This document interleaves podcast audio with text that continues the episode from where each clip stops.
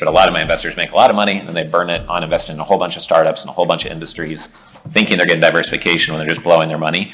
And um, related to professors, I remember when I was in my undergrad, there was a division in the business school that was like the entrepreneurial college. But despite that, I got in trouble because I was starting and running a business in a computer lab, and I got a letter from the dean saying that my access would be removed if I was caught trying to start a business using university resources.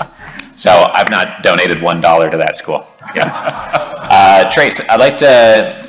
I was in your offices recently, and one of your team members, Shane, who is a doctor, I believe, unless I'm mistaken, doctor MB, and an MBA as well. He mentioned that many times you have such an institutional mindset that as you're growing, the team sometimes turns around and says, "Well, how are we going to do that? We're already really busy. How are we going to pull that off?" But somehow, you know, coming from the private equity world, you know, either know how to structure it or just work through those details. Can you share how do you scale ten times faster than the average medical practice owner that I talk to? Yes, thank you. You have to have people that believe you can do it. And so when I partnered with, so I went with four different private equity firms. Uh, and then when I got with my two partners, they're like, oh, yeah, we could do four or six a year. And I'm like, I've done 30 a year. We're going to do more than that. We're going to average 20 a year.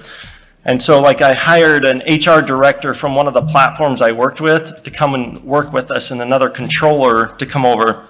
So, people that had worked in different states and hired and done these things. And so, it's really getting people around you that have done it, but getting the people around you too to believe that you can do it. Mm. Because once you know you can do it, you know you can do it. And then many times they say, How are we going to do it? I said, I don't care. We're just going to drive forward and make it happen. And so that's also just, you know, having that drive and passion and work ethic to go, we're going to do it. I don't know how we are, but ethically. And, and we've, to, you know, your point, opened 18 clinics last year and we're going to have 40 by the end of this year. And but yeah, it's exciting.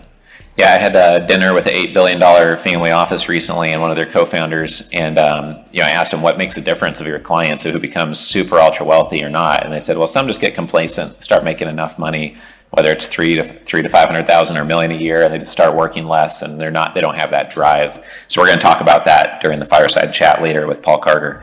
Um, would like to go down the line now and ask a couple of you um, on um, the most innovative, surprising, unique ways you're using tech to gain an edge. And I think, uh, James, you ended uh, with a comment related to that. I know Madeline um, mentioned tech as well, so maybe we can start with you two and see who else would like to answer that. But um, like James, for example, you said that you can really drive EBITDA and automate parts of running a medical practice. Can you share a couple examples of how that happens? Sure. So I guess I'll start with, with my journey and be very quick here because I know I did the two sentence rule, I think. Sure. Uh, but uh, my previous life, I actually managed a billion dollar business in self driving vehicle technologies. And when we exited that business and sold, then I had a two year non compete and I figured I'm going to go to healthcare. Why? Because healthcare is broken. I'm going to fix it. I'm going to be a great guy.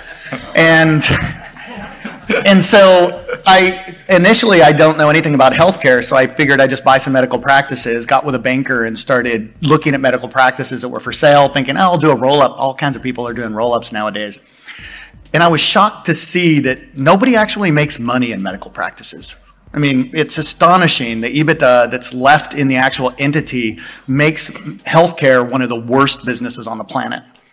And so, as as an engineer, I you know, became good friends with an operator of an urgent care chain, and I just got in there and started doing, you know, Six Sigma principles where I'm just calculating exactly how much time is spent everywhere. And that's when I realized that physicians are wasting about two thirds of their time doing clerical work that they shouldn't be doing. And so when you think about what is technology going to do for the healthcare industry, mm. you actually can recover two thirds of a physician's day by utilizing technology appropriately. And it's those type of things where technology can really change the game. And it allows a medical practice to go from 3% EBITDA to some of our clients go to over 30 to 40% EBITDA just by adopting technology. Great, thank you. Yeah, I know a lot of family offices here in the room that I speak with. Um, they do not have a really high power executive assistant, and they're just crippled by that. As simple as it sounds, it's like it's not an investment in them that they're an expensive EA. It's an investment in yourself because then they can do things you would otherwise have to do that are very annoying and are not your unique ability. Um, you know, Trace talked about how it comes down to having a team that thinks you can do something. And last Friday, I met for a couple hours with a billionaire who said every issue in a company is a leadership issue. It's basically it's a training issue, or you hired the wrong person, or you need to replace that person faster. And I think that's related to um, what's coming out of this panel so far. Madeline, do you want to talk about technology and um, some of the exciting things you're working on related to that? Absolutely. So for us, it's twofold, both as investors, how do we use technology within our own processes? And then through our investments, how are we seeing technology impact the healthcare space? I'll touch on the first part because I think it's something that's often overlooked. I've been part of a few early stage venture firms now, and you would be shocked how many of them still have deal flow that is in an Excel spreadsheet or in a Google Doc or tracked in fairly efficient ways.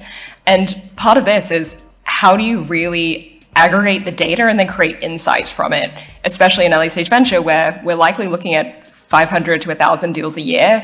It's both sifting through those, but if you can also utilize those to help your portfolio companies, meaning a question around what should I value my Series A at? Go and look at what deals have been raised in that sector in those space that are like comps. Similarly, how should they be tracking in terms of their ARR or where their business is growing?